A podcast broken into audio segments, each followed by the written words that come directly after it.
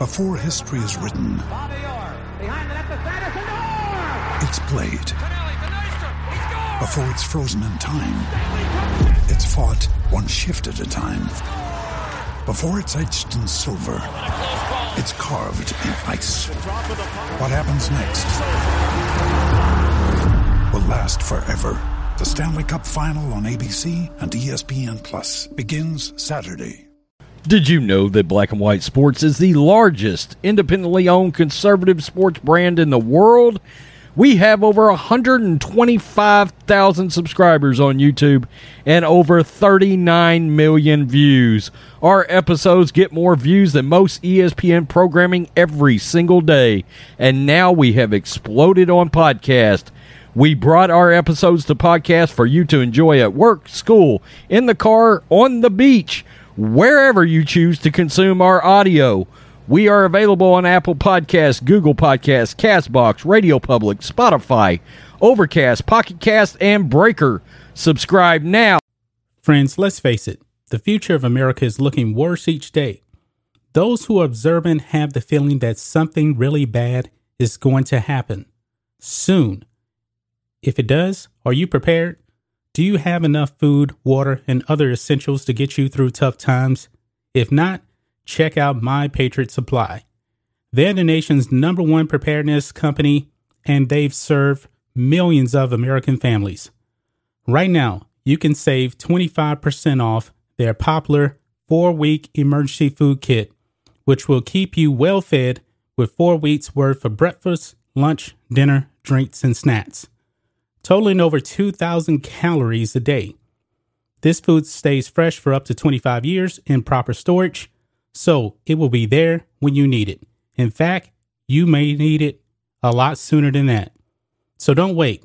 Go to preparewithblackandwhite.com and claim your four week emergency food kit. You'll save 25% if you act now. That's preparewithblackandwhite.com. Don't wait. Do it today. Let's talk about today's sponsor, Javi Coffee. Javi Coffee is the way I love to start off my morning. I work very, very hard for you guys to put out the best content possible. And I get my energy from Javi Coffee. Would you like to have that same energy that I have every single morning?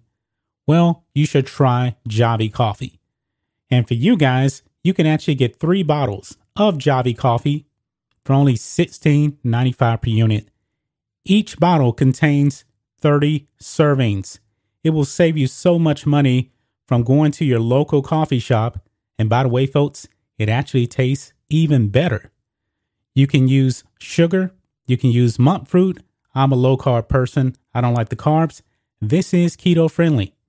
And guys, it is super easy to make. Just put water in your cup, add one teaspoon or two teaspoons of Javi coffee, mix it up, use whipped cream, sugar, monk fruit, whatever. And folks, it tastes absolutely amazing. So check out the link in the description or the pinned comment and get Javi coffee delivered to you today. You're tuning into Black and White Sports on YouTube. The no holds barred truth on sports. The main event starts now. I'm back. Rodrance for Black and White Live. Well, the NFL season is pretty much getting ready to start. It's here tomorrow. That's right. It, it starts out Super Bowl champions, Tom Brady, and his quest for number eight. Number eight. Think about that. Captain America going for no, number eight. It's pretty amazing. And of course, he starts with the Dallas Cowboys. Well, Brady, lately, I did a story over on the main channel. Brady is not too happy with the NFL right now, and a lot of the changes, a lot of the rules they put in. Um, he wasn't too happy about the vaccination uh, situation. He expressed it in a different way when he slammed the NFL for all the revenue they were going to make. And he said, NFL players are dumb. And what that was, it was in relation to look at all the money they made even during the pandemic. But you guys, hey, y'all voted to let all these restrictions come in involving the vaccine policy and blah, blah, blah. But he let that be known in a different way, okay? By slamming the revenue that the NFL made. One of the other changes that he's not happy about because it can literally affect tomorrow's game is this brand new jersey policy where it changes numbers because Brady literally had memorized the jersey numbers of, of these players he's playing over the years. And now, regardless of position, he knew, okay, this number's a linebacker, this number's a defensive end, blah, blah, blah. And he's, he could set up the offense and make changes at the line this way. Well, he's unloaded on the NFL again. He's not happy about this at all. Tom Brady unloads on crazy NFL jersey number change. He talked about this a little bit in April, but now he's talking about it in relation to the Cowboys tomorrow evening. Tom Brady on Tuesday took issue with one NFL rule change that affected his prep going into the first regular season of 2021 against the Dallas Cowboys. The NFL expanded the rules for jersey numbers this season, allowing for running backs, tight ends, fullbacks, wide receivers to wear jerseys 1 through 49 and 80 through 89. Defensive backs will be allowed to wear 1 through 49, linebackers 1 through 59 and 90 through 99. Offensive linemen 50 through 73, uh, 79. Defensive linemen 50 through 59 and 90 through 99. There were no changes for quarterbacks, kickers, and punters. Brady told the Tampa Bay Times it was something that irked him. The number rule is crazy. Literally, guys changed their numbers today. I'm playing two guys who had different numbers in the preseason. Yeah, they shouldn't allow that that to happen. I mean, if you're going to change before everything starts, fine. But to change it right before the game, now that's not cool. So yeah, you've got to watch film and know who you're studying but do so, but so do the running backs.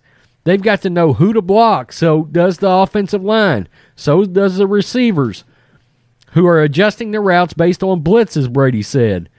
So one guy has got a six, one guy's got an eleven, one guy's got a nine, and they change every play when you break your routes and get to your spot. It's going to be a very challenging thing. It's a good thing, good advantage for the defense, which that's what it is. Brady predicted there were going to be matchups where certain players will be blocking the wrong guy. He expressed this concern in April as well. Good luck trying to block the right people now. It's going to make for some bad football. And uh, then he comes out, Brady doubling down hard. Wonder how he really feels. Why not let the linemen wear whatever they want to? Why have numbers? Just have colored jerseys. Why not wear the same number? Dumb at NFL at NFLPA. I've got to give Brady credit because he's willing to slam everybody involved here. Buccaneers quarterback has never lost against the Cowboys. He has thrown for 1,354 yards and 10 ta- passing touchdowns against them.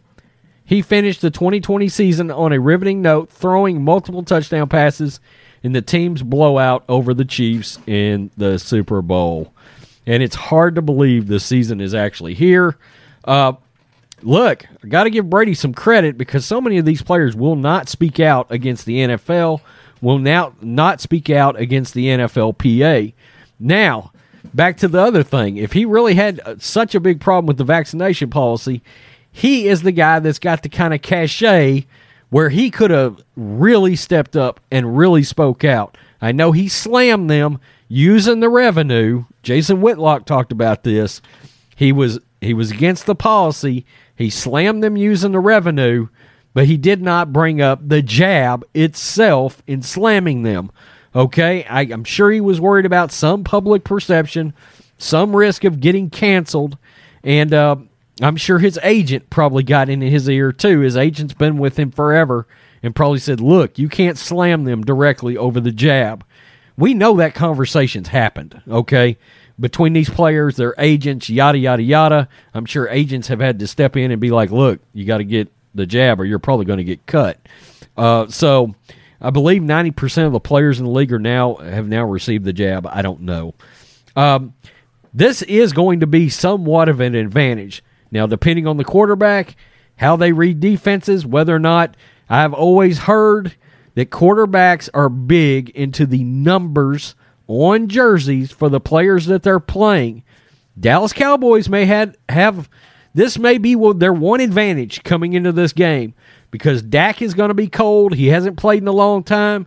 Now, I'm going to say this if Dak Prescott comes out and he looks good and he's he's not rusty somehow he's not rusty the cowboys have the offense to gun it out with the tampa bay bucks but dallas's defense is one was one of the worst all time last year so this is going to be one small advantage that the dallas cowboys go, have going into that game but the Bucks are going to be fired up. They've got all starting 22 from the Super Bowl team back, and the season starts tomorrow.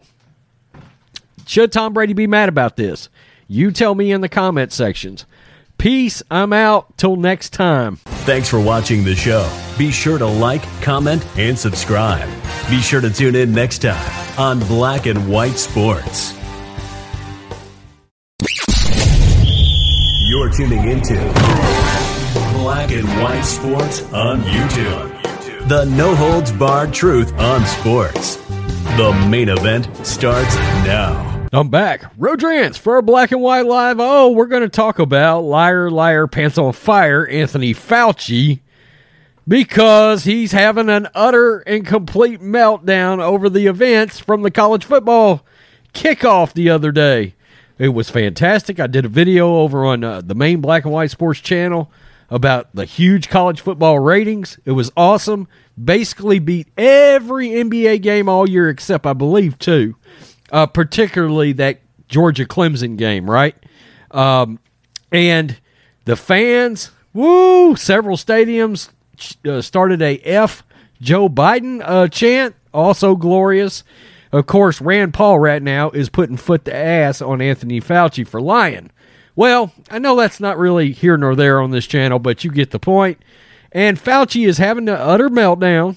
And um, again, if you choose to get the jab, if you choose not to get the jab, that's really your decision. Uh, we support you anyway.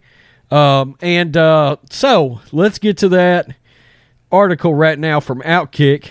Fauci on college football fans packing stadiums. Quote, I don't think it's smart. Okay. CNN ignored that Wuhan lab documents showed that Fauci lied about gain of function research and instead asked him Tuesday about his thoughts on fans attending college football games. Are you kidding me? They did not ask him about that. Wow. All right. Man, if ever there was a reason to turn those freaking shields off, Fauci disapproved for the college football fans. Who cares what he says? How many of those can there be? Quote, I don't think it's smart. Fauci said when shown photos of fans joyfully cheering their teams. Outdoors is always better than indoors, but when you have such a congregate setting of people that close together, here's what is going on. The full stadiums across the country in both red and blue states signaled an end to another part of the pandemic. Skeptics viewed packed stadiums as one of the final steps to normalcy, and Americans took that step this past weekend. We will see how long our leaders allow it to last. Yeah, that's the other thing, depending on these states. The photos also speak louder than experts and anchors on TV. Witnesses, uh, witnessing college football fans cheer, boo, dance, sing, and whatever else they do is persuasive. It erases some of the fears hesitant fans may still have. Furthermore, fans across the country who feel they are at mild risk showed that they were over COVID restrictions. COVID isn't going away, but Americans gradually realize that they can resume their lives anyway. Some were there a year ago. Others won't get there for another year. That's up to them and, and, and their vulnerability to the virus. Adults can decide when the time is right for them. But based on week one of the college football season, a significant number have reached that point. That is all threatening to people in charge of or benefiting from COVID messaging. Fauci is the leader of the latter group. The more Americans ignore Dr. Fauci, the less power he wields. College football fans are already starting to ignore him. Yeah, and I can't imagine who is actually listening to this dude at this point at all. I mean that that that blows my mind if he is actually still a factor in somebody's brainwave systems. especially after Rand Paul sliced and diced his ass the other day. And of course, it was revealed that um, he was involved in some shady dealings without going into too much detail so YouTube doesn't lose their minds. Uh, it was great. It was one of the best scenes we've seen uh, really since the pandemic. It might be the best thing we've seen. Uh, we saw Enter Sandman with Virginia Tech and the fans. We saw House of Pain jump around with Wisconsin. That was awesome. Seeing Gus Johnson from Fox Sports up there uh, moving back and forth. It was just great. It was great. Um, it you know, and as a Michigan fan, look, their loony governor has had them on lockdown last year. They didn't get to have any fans. It sucked. And, um, you know, I'll give credit to the SEC because they pushed through last year. The SEC pushed through, the ACC pushed through, the Big 12 pushed through. But the Pac, you know, the Pac 12 and the Big 10, they screwed the pooch with that. They they absolutely did. Um, some NFL stadiums got it got it pretty right last year. Um, you know, with Tampa Bay, they allowed some fans in Florida. They allowed some fans. You know, the Dallas Cowboys had fans, so that was nice. I, I you know, it it it's amazing that the media will have Fauci on and literally not bring up certain topics at all. It's crazy. You know, we don't get into politics too much on this channel, but I mean, look, I would be irresponsible not to bring that up in a video about Fauci for crying out loud. Tell me what you think, Black and White Live fans. I thought it was great. Fauci can piss and moan all he wants. Too bad. Peace. I'm out. Till next time. Thanks for watching the show. Be sure to like, comment, and subscribe. Be sure to tune in next time on Black and White Sports. You're tuning into Black and White Sports on YouTube. The no holds barred truth on sports.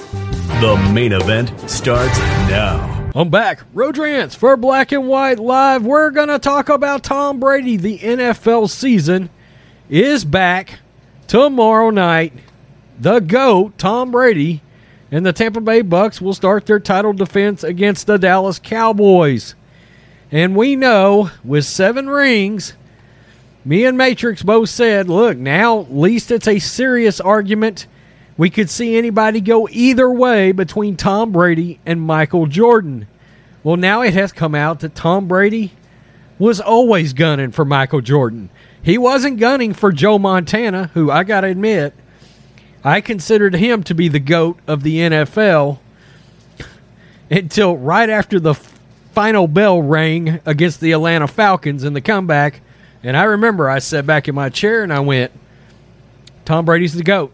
Yeah, he is the absolute GOAT. And then he goes to another team at 43 and wins a seventh ring in the other conference.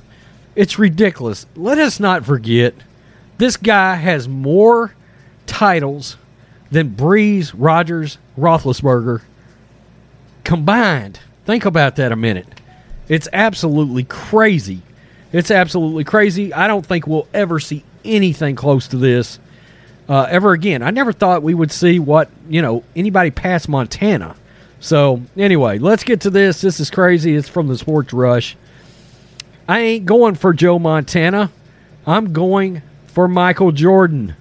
When Tom Brady told Julian Edelman his ultimate goal for the NF for his NFL career, Tom Brady has cemented his legacy as one of the greatest athletes in sporting history, and his desire to be the best was fueled by the NBA GOAT himself, Michael Jordan. Tom Brady is a little bit crazy. There's no way around it. He has dedicated so much to football and quarterbacking that his it borders upon madness. We all know about TB12. We all know about the TB12 training method. There's nothing else to say about it.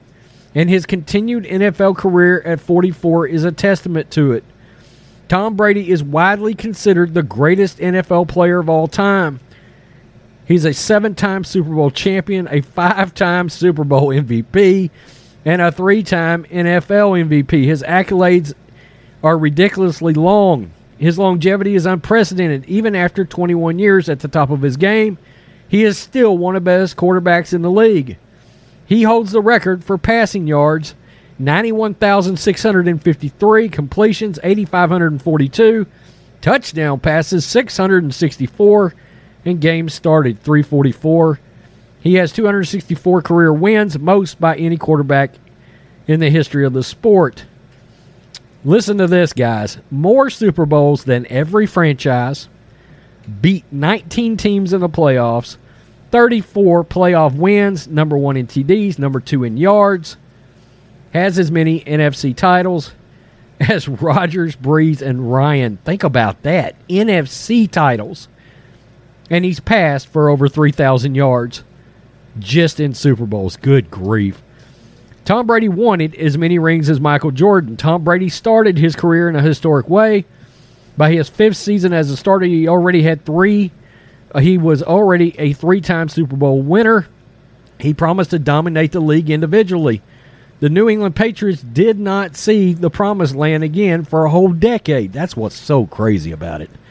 Back in 2013, Tom Brady and his teammate Julian Edelman were working out together in LA. This is where Edelman came across a whiteboard that said Super Bowl XLVIII 2014 MetLife. At the time, Brady was still a Super Bowl champ, a three time champ. Brady had a response that he only described as Brady esque. I'm not going for Montana. I'm going for Jordan. And this is it right here. Brady to Edelman in 2013. Joe Montana famously won four Super Bowls. Jordan, six NBA titles. Tom Brady now has seven. And he doesn't want to stop anytime soon. Brady and the Bucks hope to go back to back. The Super Bowl champs did something unprecedented and re signed all 22 starters back from the Super Bowl. You just don't see that in this era at all. It's crazy. I told Matrix after last year's feat, I said I've officially got Brady as as the GOAT, the all time athletic GOAT. But it absolutely is Brady and Jordan now. Okay. Uh, there is no LeBron in that conversation. I just don't understand where he gets brought up. You know, if you got a Mount Rushmore, you got Muhammad Ali, you got Tom Brady, you got Michael Jordan, you got either Tiger or Jack Nicklaus, or or or maybe both. Um, are you and you might you might have Joe Montana on there, okay? But um, I, I'm sorry. Far as I'm concerned, it is all about championships.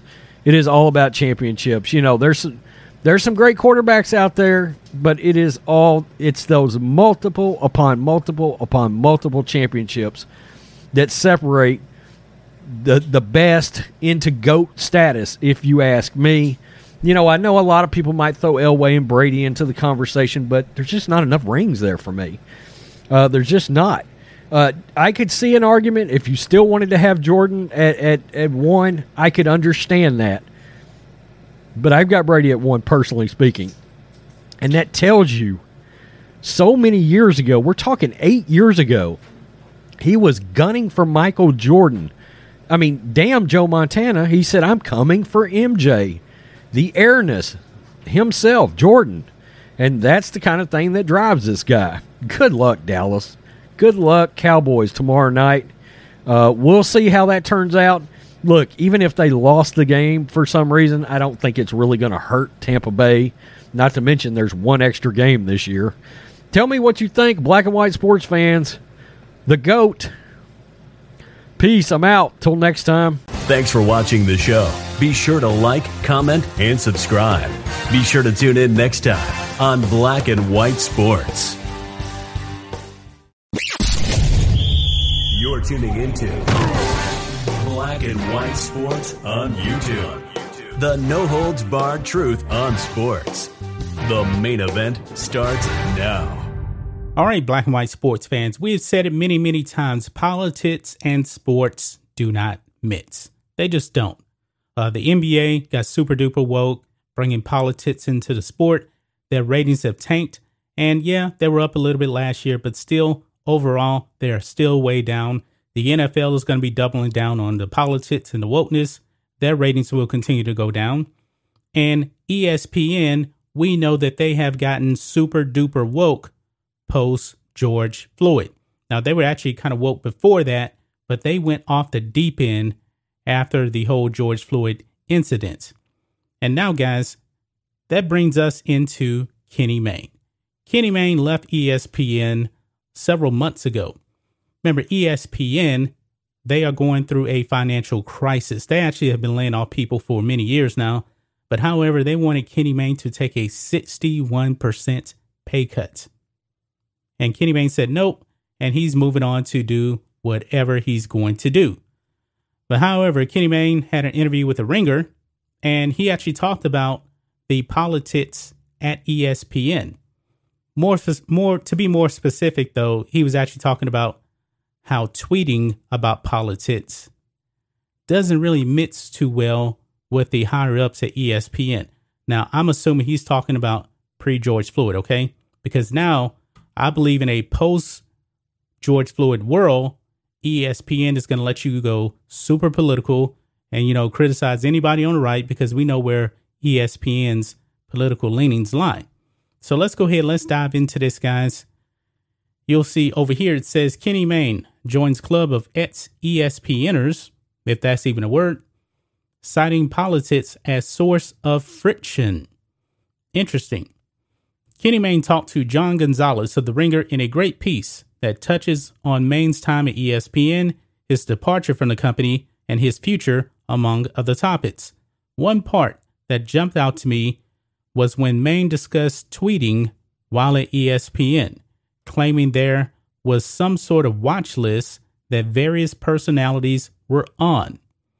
Mayne also alleges that he got a call from ESPN exec Norby Williamson following this tweet in the aftermath of President Trump's physical. Now, we're going to go over that that uh that tweet that he actually did put out. But a watch list. Now, one would actually think, you know, as woke as ESPN is be, they would welcome, you know, talk about politics. Now, Jemele Hill plays a role in this too, because we know Jemele Hill, when she was at ESPN, she was tweeting politics 24 7.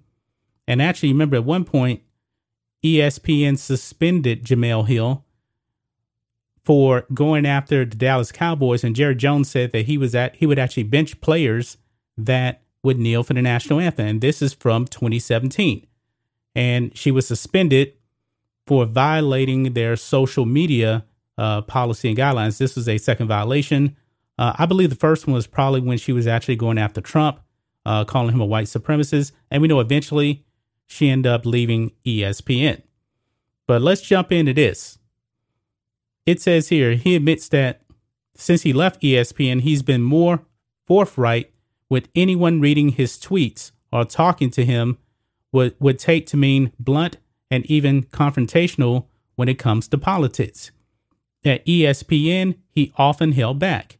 Now, I don't remember Kenny Mayne really saying anything political, and that's probably one of the reasons I actually did like him. But I guess now the chains are off, so to speak, and he can actually do whatever he wants to do on social media. But however, I'm not on Twitter, so I don't know what he's actually been tweeting out. But it says here at ESPN, he often felt often held back.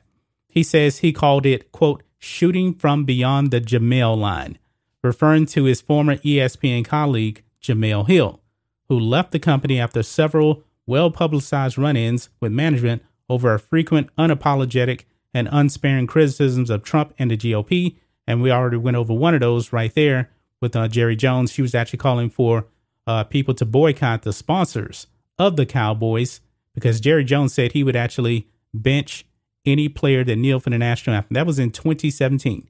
Now, no player had actually knelt for the anthem for the Cowboys until Dontari Poe kneeled last year. And then Jerry Jones ended up cutting him anyway because he wasn't any good, out of shape, but I digress. Mayne admits that he didn't have the same courage as Hill. He says he didn't want to get fired. And besides, quote, they were clearly threatening some of us, me particularly. He says he was definitely on the watch list. They told me so. There's a group of people that watch your Twitter. And this is where we get into the Trump physical here. It says, like when Trump's stupid physical came out, Mayne says, remember, he's going to be in great health for 30 years. That's not what a doctor says. So I made a joke, something like, This president's doctor just timed me at 4.1 in the 40 wearing Snoop Dogg slippers. I think that's a good joke. It's making fun of the doctor, not making fun of the president directly. So how did it go over? And he says, Not so well. He says, I, I got a Norby call on that one. Now you can see here, this is the tweet right here. I, I don't think the tweet is anything bad. I really don't. But like he said before, he didn't have the courage like a Jemele Hill to go full political. He just didn't. He wanted to keep his job and all that other stuff. But uh, it says here, Mayne doesn't think ESPN wanted to get rid of him because of his uh, percolating political leanings, but he's pretty sure it didn't help. He says he remembers Williamson asking him one time, Why do you have to do the politics? I guess in response to that tweet. And he replied, quote, Because I have four daughters and a wife, and I want to look at myself in the mirror. Gonzalez reached out to ESPN for comment about the watch list, Mayne, Mayne's politics and Williamson's due, due to politics comment. Their, their only statement was a generic message about Mayne's time at ESPN. Quote, Kenny was a key figure in the building, in building ESPN. We'll always be grateful for his creativity, passion, and work ethic. We wish him continued success. And that was pretty much all ESPN had to say. I'm pretty sure they were not actually going to dive into all of that. But you got to remember, this was a pre George Floyd uh, situation, I believe, right there, because this tweet is from 2018 that Kenny Mayne actually did put out. Now, I believe if he had put something out like that post George Floyd, he would still be at ESPN. Um, ESPN wouldn't have this watch list, I believe. Uh, Jemele Hill, to tell you the truth, I believe if Jemele Hill was actually saying everything she's been tweeting post George Floyd, Jemele Hill would still be there. Maybe not Kenny Mayne, because we see how ESPN works. Rachel Nichols, she's she's actually, you know, booted from ESPN. And Kenny Mayne, he's not there either. I mean, Rachel Nichols is probably right. You know, ESPN concerned about the, you know, that crappy track record on diversity. She's gone. Kenny Mayne's gone. But however, Malika Andrews is there. Stephen A. Smith has all the power in the world at ESPN. I'm just saying, I'm not even going to say it, but you guys probably know where I am going with this. But what do you guys think of this? What do you guys think of Kenny Mayne's comments about ESPN having a watch list and threatening employees about their posts on social media? Maybe that's the way it was at a time. You know, pre George Floyd, like I said, pre 2020, uh, pre Black Lives Matter, when Black Lives Matter wasn't really much of a thing. I guess they were still out there. Some people knew about them, but we know that BLM went on a whole nother level during 2020. That's just my thoughts on this. What do you guys think of this? Black and white sports fans. Let us know what you think about all this in the comments. Make sure to subscribe to Black and White Sports, and we'll catch you next time. Thanks for watching the show. Be sure to like, comment, and subscribe. Be sure to tune in next time on Black and White Sports. You're tuning into Black and White Sports on YouTube. The no holds barred truth on sports. The main event starts now. I'm back. Rodrance for Black and White Sports. We're doing a follow up to a story I did last year when the world was exploding from a social justice and wokety woke woke standpoint. Well, the Texas Eyes of Texas song and that battle is not over. It's not. When uh, the University of Texas, and we're in Texas, guys, uh, when the University of Texas um, kind of went to war with that song, when Steve Sarkisian got hired and showed up to be the football coach for the University of Texas, he drew a clear line and said, We're playing the Eyes of Texas, and we will honor the Eyes of Texas at this school and this song. Well, and and by the way, the boosters got involved in that. We'll talk about that a little more after we get done with this article. Because look at it, the Texas NAACP files a federal complaint over the Eyes of Texas song. God. The Texas chapter of the NAACP and a group of ultra woke students, yeah, I added that, have filed a federal civil rights complaint against the University of Texas for its continued use of school song The Eyes of Texas, which has racist elements in its past. Woke ESPN. The complaint filed September 3rd on the U- from the U.S. Department of Education alleges that black students, athletes, band members, faculty, and alumni are being subjected to violations of the civil rights and hostile campus environment over the quote offensive, disrespectful, and aggressive use of the song.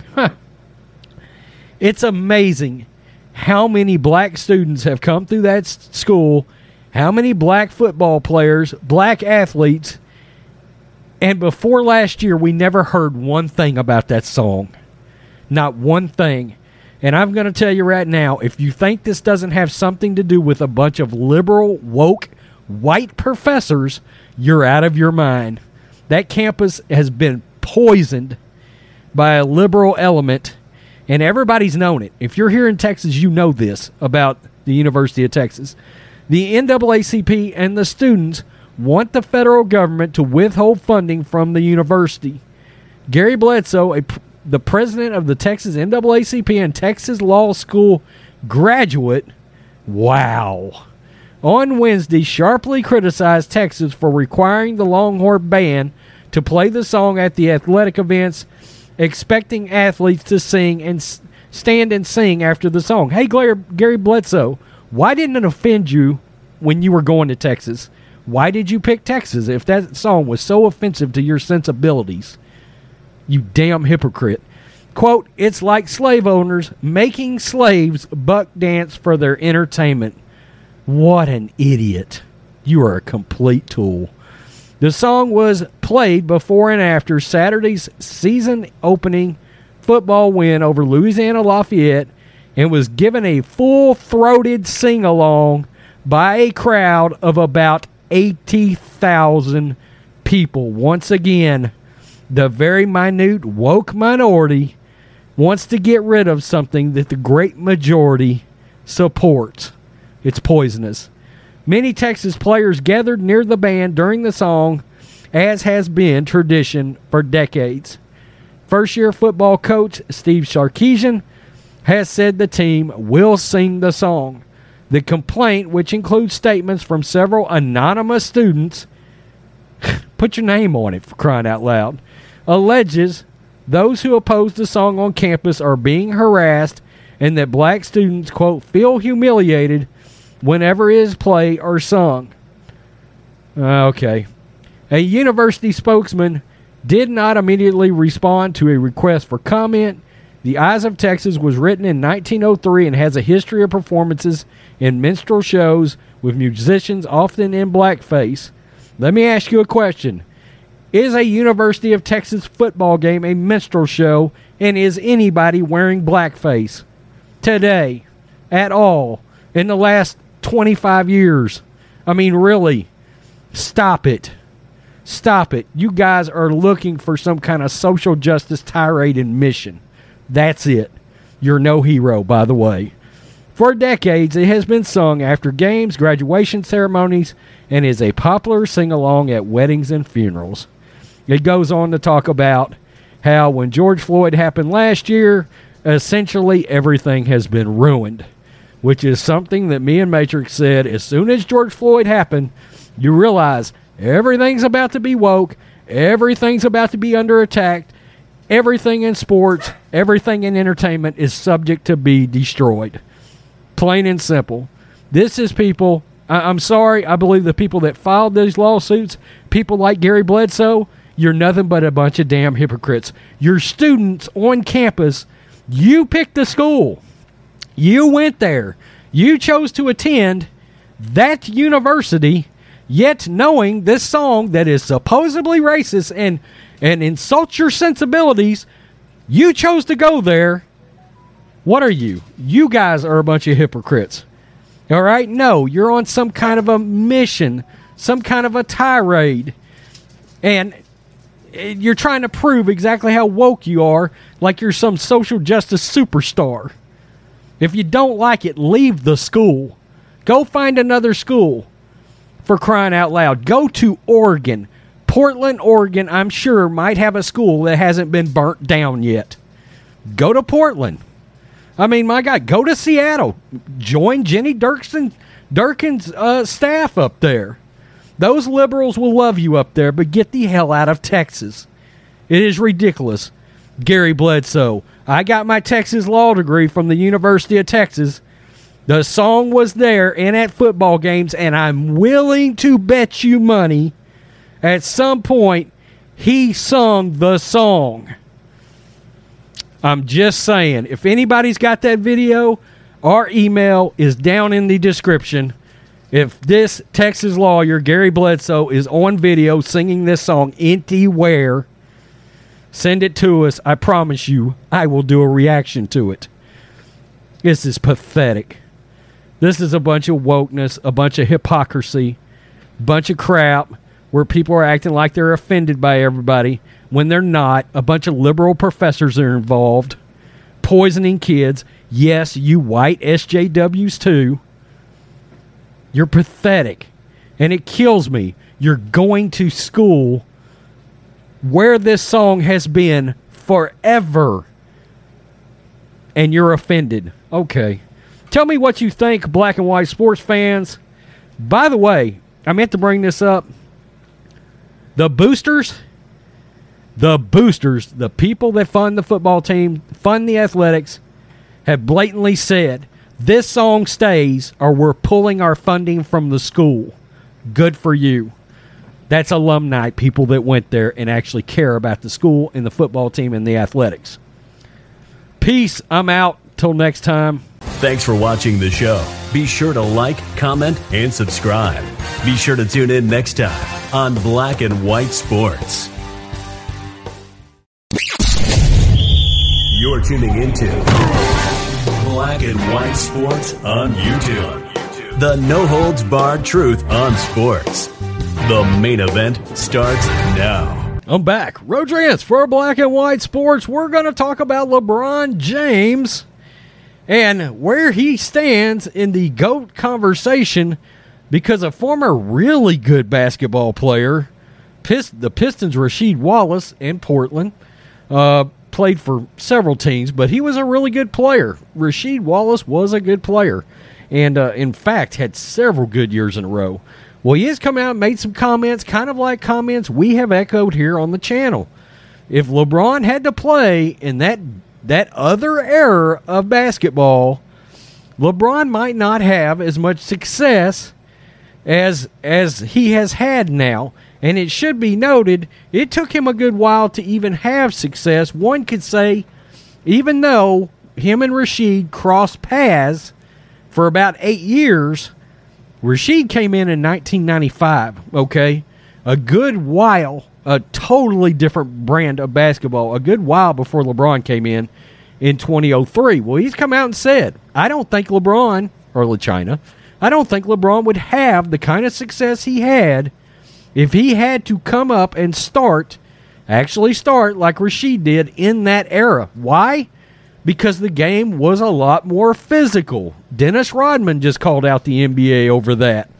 Uh, I did a video on that. So let's check that out right now. And uh, yeah, LeBron, LeBron James success based on era he's playing in. Rasheed Wallace says. Now, look, they did play during some of the same era, but there was a lot of hard nosed basketball between 95 and 2002, okay? In fact, I would say right around that 2005, 6, 7 era is when a lot of the physicality went out of the game. Former NBA All Star Rasheed Wallace made a strange prediction about the trajectory of LeBron James's career if he was playing in the big man's era. We talked about the game down low, that post game has basically disappeared. In other words, you're driving to the basket, you don't look up. and see David Robinson standing in front of you, or Hakeem Olajuwon, or Patrick Ewing, regardless of how big and physical LeBron James thinks he is. Wallace, a four time All Star who played from 95 to 2003, appeared in a recent episode of Million Dollars Worth of Game and said James wouldn't have been as successful. He's probably he probably would have done good with his physical stature, with him being bigger than the majority of the rest of the players, Wallace said. So he probably would have held his own, but I don't think he would have been as successful as he is now. It's a whole different era back then. I couldn't necessarily say he would have been a beast, but I think he would have held his own. Wallace only played eight seasons without LeBron James in the league. James entered the league as one of the most highly talented, touted players in 2003, and for the most part, the two played in the same era. Yeah, but that eight years difference is big. Wallace played on the Washington Bullets, the Portland Trailblazers in the late 1990s, early 2000s. He played for the Hawks and Detroit Pistons before two years away from basketball. He played one year with the Knicks. Sheed went on one step further and said Kevin Durant wouldn't have been as successful either. And look, Kevin Durant's body type sure wouldn't have helped him back in that NBA era. Wallace, who won an NBA title with the 2004 Pistons, finished his career with 14.4 points and 6.7 rebounds. And we all know Rasheed was one of the more physical players in the NBA, especially in the era that allowed him to do so. We talked about when Steph Curry and all the guys started shoot, shooting up threes, the game the game changed, okay? And we got to remember, LeBron didn't win a title for a while after coming into the league. Right as the league was starting to change, is about the time that LeBron started achieving that NBA championship success. And I think that's what Rasheed is getting at here. All right? He's not saying LeBron wouldn't have been successful. You're just not going to you're not going to have as much success because the people that are defending the basket against you were different back then. An entirely different brand of basketball. And it would have been rougher it would have been rougher on LeBron, absolutely. Uh, and look, he he he I, he sure couldn't have done it if he couldn't have spun his teams into super teams the way he has the last several years, which has led him to some success. And then with the Lakers, you know, not so great, not so great so far. Uh, so you're seeing more and more of this. Uh, more and more players are willing to step up and say, "Look, if LeBron had to play in the 80s, in the 90s, in the early 2000s, he probably wouldn't have been as successful, okay? Um, and and that that means a lot. Can you imagine LeBron driving in the lane, looks up, and Karl Malone is there? I mean, really, think about it, okay? It was just a bunch of defensive monsters underneath there. So many guys could play defense. They protected the rim. I mean, Dikembe Mutombo, you know, I mean, it, it would have been just a different situation if LeBron had to come up in that era. Would he have won a title? Probably would have won one or two, maybe. But he certainly, I don't think, would be talked about in that realm of goatness. And I think era's got a lot to do with that. That's why everybody looks at Michael Jordan as having his head front and center on the Mount Rushmore of sports immortality because Jordan dominated a very rough era of the NBA. Absolutely. Knicks, Pacers, Pistons. I mean, that was some tough basketball back then. Charles Barkley, the Suns, right? And Jordan went through them. He did. Tell me what you think. Black and white sports fans, hit subscribe. Peace. I'm out. Till next time. Thanks for watching the show. Be sure to like, comment, and subscribe. Be sure to tune in next time on Black and White Sports. You're tuning into Black and White Sports on YouTube. The no holds barred truth on sports. The main event starts now. All right, black and white sports fans, tomorrow the 2021 NFL season resumes where my Dallas Cowboys will be facing off against the GOAT, Tom Brady, and the Tampa Bay Buccaneers. Now, when it comes to the GOAT quarterback of the NFL, there's all, almost no argument whatsoever that Tom Brady is the GOAT. Even Brady haters out there will acknowledge that he is the GOAT. Now, Shannon Sharpe, he's one of those. He has acknowledged that Tom Brady is the GOAT reluctantly, but with Tom, Tom Brady's body of work, it is undisputed. No pun intended, okay? Talking about the show. But however, day, man, Shannon Sharpe and Skip Bayless were talking about the athletic. Now, the athletic has um ranked the 100 greatest NFL players of all time, regardless of position. And ladies and gentlemen, number one was Thomas Edward Patrick Brady Jr., the greatest player in NFL history, according to The Athletic. Now, to me, I believe this is absolutely correct. Now, if you want to make a case for other players, you know, LT, Jerry Rice, Joe Montana, you can make a case. I mean, those guys have an argument as well. But I truly believe that number 12 in New England or in Tampa Bay now is the GOAT. And I've seen many, many great football players in my day. Okay. But they had a segment on Undisputed here. And the question was Do you agree that Tom Brady is the GOAT? Now, Skip Bayless agreed with that. But Shannon Sharpe said, No, I do not agree with this at all. Now, I must admit, though, he still had Tom Brady in his top five NFL players of all time. At number one, he had Jerry Rice. Jerry Rice, all time great. We know that. I mean, no wide receiver is even close to the numbers of Jerry Rice. And this is a passing era right now. And Jerry mostly pay, played in a non passing era. I mean, Jerry Rice had a season where he had, I believe it was 22 touchdowns in the season. That was insane, completely insane. Jerry Rice, all time great. Number two, he had LT Lawrence Taylor. And in number three, he had Tom Brady. So I just want to give credit to Shannon Sharpe for that. But however, here is the hypocrisy. I remember back in um, the Super Bowl in 2017, right out here in Houston, Shannon Sharpe was actually singing a different tune. Singing a different tune. Now, Tom Brady is still playing right now, folks. Keep that in mind. Tom Brady's still playing. Uh, Jerry Rice, he he's not active anymore. Has been active since uh, 2004, if I'm not mistaken. Uh, Lawrence Taylor, he has been ina- inactive in the NFL since 1993. But Shannon Sharpe now has been exposed. Shannon Sharpe just lied on TV today because check this out. Back in 2017, Shannon Sharpe said this on Undisputed and it stuck with me. It resonated with me because he is known as a Tom Brady hater. But after that comeback against the Atlanta Falcons, Shannon Sharpe said this Tom Brady proved he's the greatest football player to ever live. And I'm going to read this, okay? Because this is from 2017 here on Fox, uh, Fox Sports. It says Tom Brady led an impossible comeback against the Atlanta Falcons in the second half Sunday resurrecting the Patriots after a disastrous first half to win a record fifth Super Bowl in overtime. This is when he won his fifth.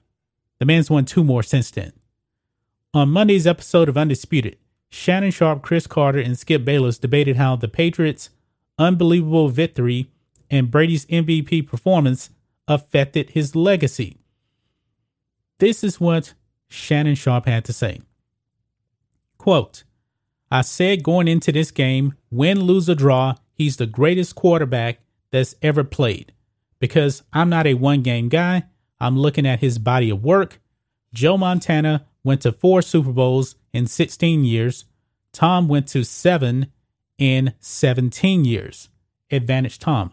Now, just for clarity now, since this article was written, Tom Brady has went to three more Super Bowls and won two of them. Think of that. Mind blowing. He's 44 and he's still going. But he goes on. He says Tom won four, Joe Joe won four. He was a three-time MVP in the Super Bowl, so was Tom. Now, with this one, he was actually a four time Super Bowl MVP, a record. And now we know he has five Super Bowl MVPs. Okay. Tom was a two time league MVP, so was Joe. Well, Tom also has added another league MVP since this Super Bowl. He says, now you now you start looking. Well, what about the division titles? What about the AFC championship games that Tom's appeared in? 24 and 9 in the playoffs going into that game. I believe Tom is like 33 victories now. But he says, so for me, he was already the greatest quarterback. But if I told told you this also, if he wins this game and he's the MVP, he passes Jerry Rice. He passes Lawrence Taylor. And a lot of people say Jim Brown. Tom Brady is the greatest football player in the 97 year history of the NFL. There's nothing else to debate. Nobody can argue this. The fashion in which he did it and the body of his work, his resume is extensive. 14 division titles, two league MVPs, 5,000 yard passing season, five Super Bowls, four times he was a Super Bowl MVP. In the past two, the way he's come back in dramatic fashion. That is what Shannon Sharpe said. He was the greatest player in the 97 year history of the NFL. And he said, if he wins this game, he's the MVP. He passes Jerry Rice. He passes Lawrence Taylor. Now, Shannon Sharpe is singing a different tune today. When Tom Brady, since then, has won two more Super Bowls, another league MVP, another Super Bowl MVP, he went from five Super Bowls to seven Super Bowls. But now, Shannon Sharpe has dropped Tom Brady from number one down to number three. I mean, did Shannon Sharpe not think we would actually do the research and look it up? Because I remember I didn't even have to look very far because when Shannon Sharpe said that, it just resonated with me. Wow. He just actually said that Tom Brady is the not just the greatest quarterback, the greatest football player ever. But now in Undisputed, he flip flops and says that Lawrence Taylor's better and Jerry Rice is better when those two haven't been able to add to their resume. But yet, Tom Brady, since 2017, has dramatically added to his resume. Think of that, guys. Shannon Sharpe has just been exposed as a fraud. And I did it my, I did it myself. Something is something is up with, with that show. It really is. Maybe they say things just for shock value. Because maybe maybe they knew that uh, Skip Bayless was going to say, yeah, Brady's the GOAT. But maybe for this case right here on this episode, Shannon Sharpe has to say, oh no, I have to disagree with Skip.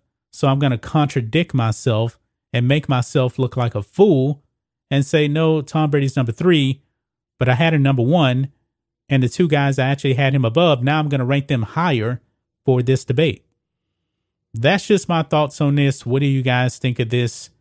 Black and white sports fans, Shannon Sharpe exposed by yours truly for being a hypocrite and a flip flopper when he said the complete opposite in 2017.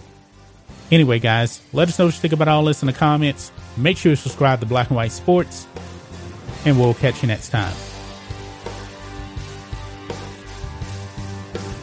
Thanks for watching the show.